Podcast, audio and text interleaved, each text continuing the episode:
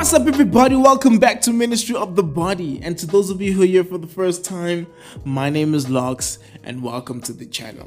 So we are finally on the last episode of Obstacles and Choices. It's been 7 amazing episodes and I hope that this one will be the 8th amazing episode of Obstacles and Choices. We are at the end and I just want to appreciate every single person who has come this far with me in this specific segment on YouTube, alright? So today, as you guys can see in the thumbnail, the subject of the video is none other than you. Yes, you watching this at home, me sitting here, basically people in general. I mean, people are very important to God. We see this. The Bible even says, like, what is man that you're so mindful of? Like, why does God really love man so much?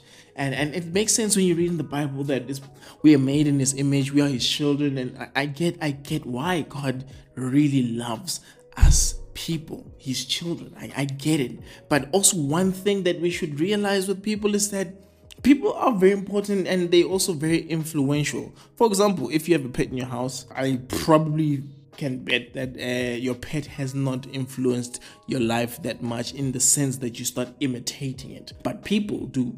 People are very influential on one another. And that's why God created this thing called relationship. And when Adam was created, after a while God said it's not good for a man to be alone. It's not good for Adam to be alone. So he created someone who can relate with Adam on a human level.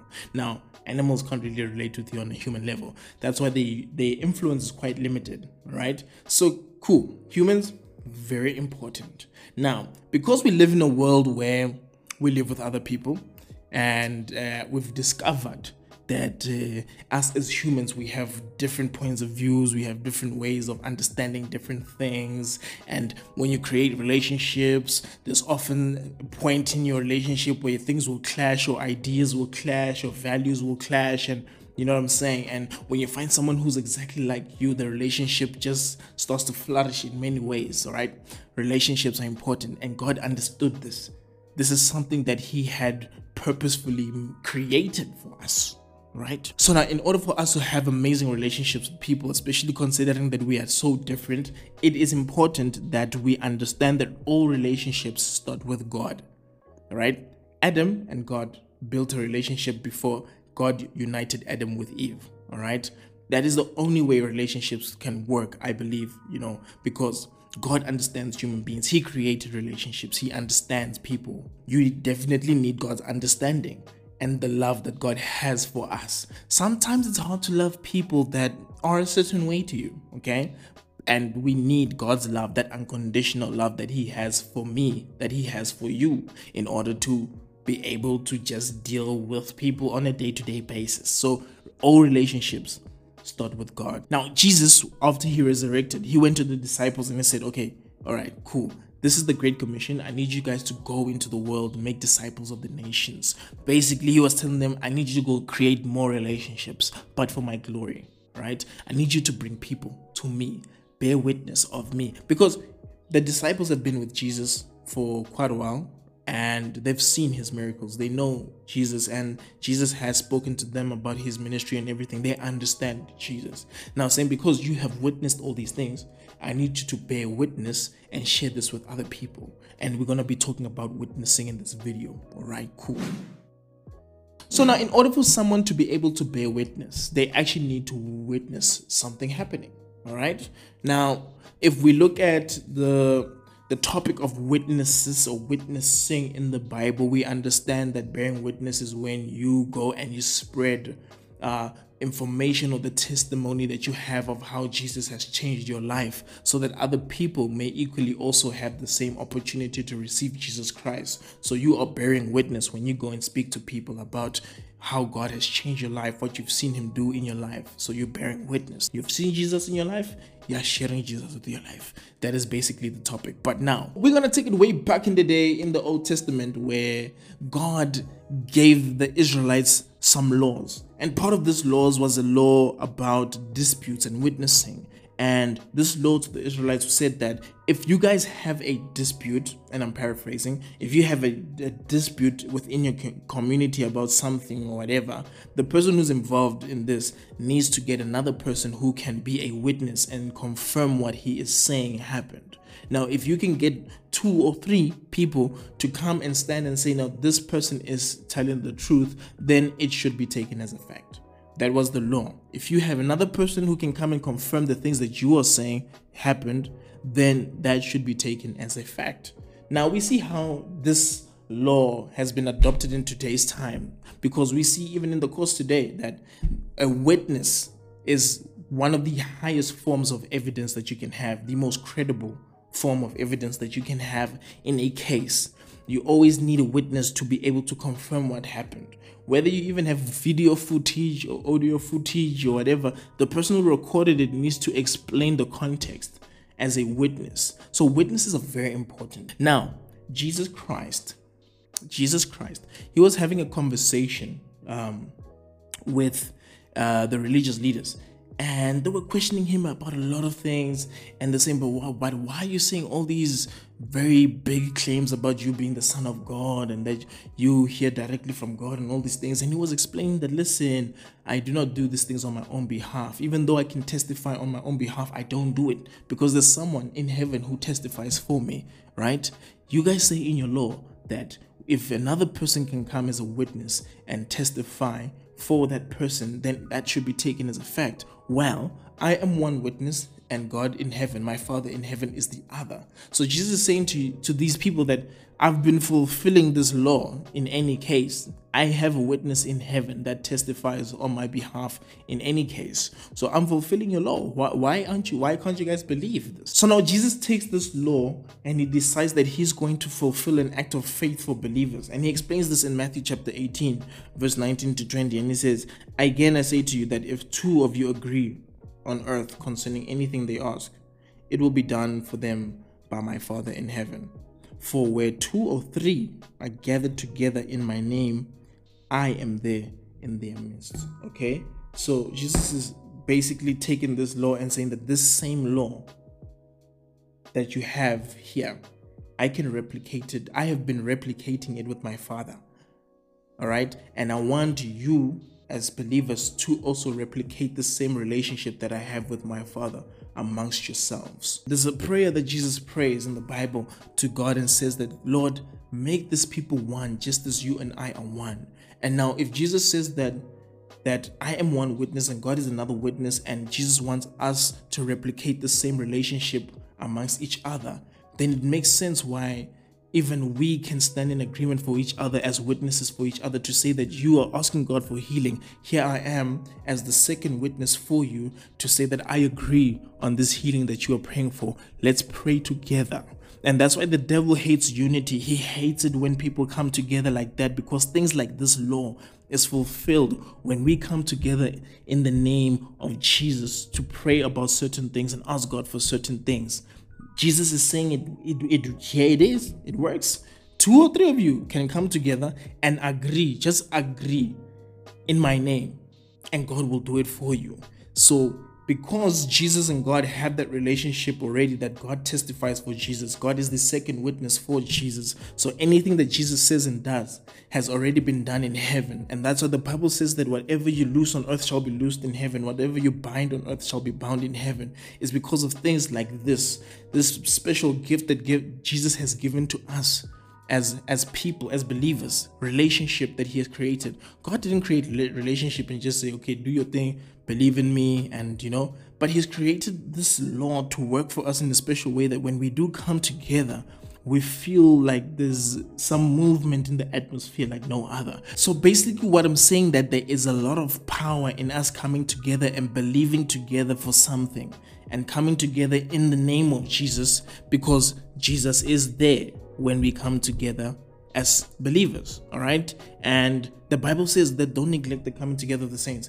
This thing is like a real thing. So if you take the story of Peter got arrested, and the Bible says that the church prayed earnestly for Peter. They continuously prayed for him, and we see the power in the church coming together praying for Peter, agreeing on one thing, and God doing his work in Peter's life, because an angel appeared to Peter. And as soon as the angel said, let's go, the chains fell off and they walked past the gates. They literally walked past squads of guards.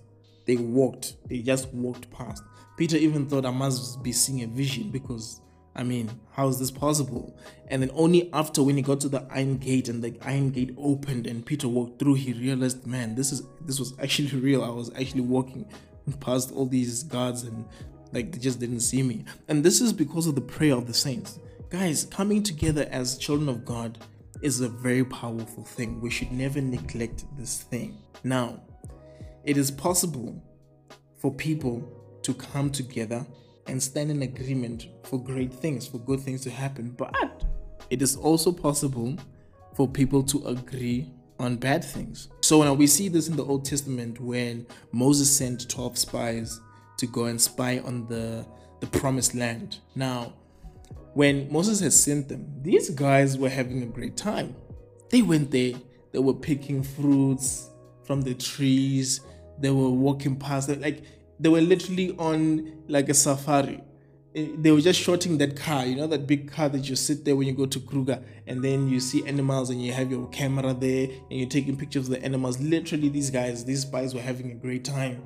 They were going there, seeing all these great things. They saw some of the giants. They're like, guys, look, they're giants. There they are. The descendants of Enak. There they are. And they were looking at different places and they're like, wow.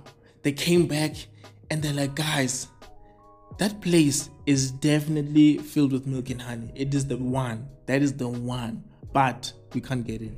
The nations there, they are too strong for us. We'll never make it there. 10 people were saying that, guys, it is a nice place, but we can't. Let's just forget. And then only Joshua and Caleb were like, guys, what do you mean? Like, let's go get this place. This place is ready for us to go in and, you know, and get this place. Now, two people are standing in agreement that this is the place that we need to go to. And the other 10 are standing in agreement saying that it's not possible. Now, these other 10 were able to have a strong influence on the rest of the Israelites, that it caused them to have doubt, that they started stressing. They wanted to pick a new leader because they thought Moses is here misleading them. They want to go back to Egypt. Now, God didn't like that, because basically what had happened here was that these 10 people were bearing false witness, because God had already enabled this in heaven. It was loosed in heaven. So all they had to do is loose it on earth as well. And the Bible says that if someone bears false witness, it's part of the law. If it's the law that says that if someone bears false witness, then the punishment that was supposed to be put on the person who was basically on trial must fall on the person who bared false witness. And that is what God did in this situation. Those 10 people were punished severely because of their false witness, because it wasn't in line with God's purpose. That's not what he wanted. He planned that. He said, the reason why you're actually on this journey is because I'm taking you to the promised land, the land filled with milk and honey. But now they are saying, no, God is a liar. But that's what they're basically saying. And the others are saying, nah, it's definitely going to work. This is God's purpose for us. We can do it. But he liked what the two said, and he saved the two. He kept them. In fact, one of them became the next leader. And then what did the next leader do? He sent two people to try again and go and re-spy on the land, on the promised land. And one of the places that they spied on was Jericho, right? And then they went there. These people came back. They agreed. They said, Jericho is ours. We are definitely going to conquer it. And then what happened? They left together as a unit and they started walking around the walls of Jericho. And what happened when these people came together and started walking around in agreement, asking God to bring down these walls? The walls came down. We see clearly that when we come together as saints and believe in God for something, things that were up and bothering us for generations, walls, gates, these huge strongholds in our lives, they crumble when we come together. Peter, the church prayed, and the iron gates, these iron gates represent strongholds in your life that have opened now because of the prayer of the saints. We see that when the Israelites came together and marched around the city walls of Jericho, we see that these big walls represented something very spiritual, because when they crumbled down, they didn't fall like this. They sank All right, this was God showing them something, showing us something very special about being together in community with people and believers. So it's important that we surround ourselves with people who are like-minded. Now, why am I saying all of these things? Especially because this video is about challenges. I am saying this because when we go through challenges, it's important that we surround ourselves with the right people. And I spoke about this in a different video, right? But it is important that we surround ourselves with the right people who will be able to enable our faith. When you're going through a challenge, it is okay to go and pray with people who believe about the situation that you're going through, whether it's just one other person, whether it's with family or whoever you trust, your pastor, whatever it may be. But having someone to be there with you and help you in faith or stand in faith with you is such an important thing. There's an example of, for those of you who have been to a braai, okay? Those of you who actually braaied or started the fire, those of you will know this example. But if you go and you start a braai, you start with the coals, right? And the right way to do it, according to me, the right way to do it is that you have to put the coals together in a heap, right? And then you start lighting the coals. Now, because the coals are together, right, they start to transfer heat amongst one another. One coal starts to light up, it transfers heat to the other coal right next to it, and that coal transfers heat back to that one and to the other ones, and then they create this big heap of fire together because they are together. Sometimes when you're busy doing the coals, one coal may fly to the corner there and sit alone. Now, this coal was lit, right? It was set alight. But now, because it's far away, there is no other coal to be able to transfer its heat to that coal. So eventually, because it's isolated, it starts to lose its heat, and therefore it turns off eventually. And that's the same thing that happens with our relationships with people, especially with the right people. When we go to church, and this is the important thing about going to church, this is why we should go to church. We have access to believers who can stand in faith with us, and their spiritual relationship with God also challenges ours, and it uplifts our faith, and we just also, stay on fire with God, where we go to a place where we can worship God, where we can pray to Him together, stand in faith, pray for the country, drop big walls, iron gates that have been blocking things in our country, in the world, and we can pray together so that these things can change, all right? Now, this call is there. You may be like the coal, isolated in your challenge, and God is saying you don't have to go through this alone. I am here, yes, but I've also sent people in your life to help you through this thing. God uses people, and when He uses people, it's not the people who are doing it. It is God who's acting, but through the people. So when He sends someone to your life to help you through a situation, it is not the person. That is God sending an answer. And sometimes you are also the answer to certain people's prayers. And when you feel like, I'm too scared, God, I'm too scared. No, God has used you as an answer. Someone prayed, God intervened, and His intervention was you in someone's life. So relationships are very important, because I think 90% of the time, if not 100% of the time, God's solutions here on earth always take place through human beings obeying. Their obedience to God and saying, okay, God, you can send me, I will go, as the answer. God uses people. When we pray for solutions, people are what God always goes to say, there's someone there who needs something, who needs prayer, who needs deliverance, who needs whatever. You pray for a job, God touches someone, an employer, to just for some odd reason have favor on you so that you can get that post. God uses people. And it's important that we understand this thing, that we need to stand together, especially as believers, and love one another and continue to pray for each other, because there are so many solutions waiting to happen right around you. People are solutions to your challenges as well, through God, all right? From God, through people, all right?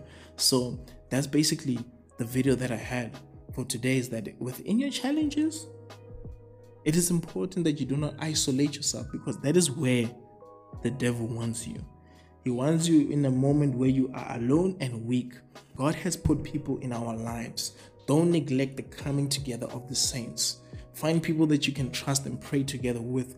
we see that praying together with saints, with people, believers in Jesus Christ, can bring down walls like the walls of Jericho and open iron gates like the one that Peter was standing in front of. These were all prayers, communal prayers together with the saints, all right?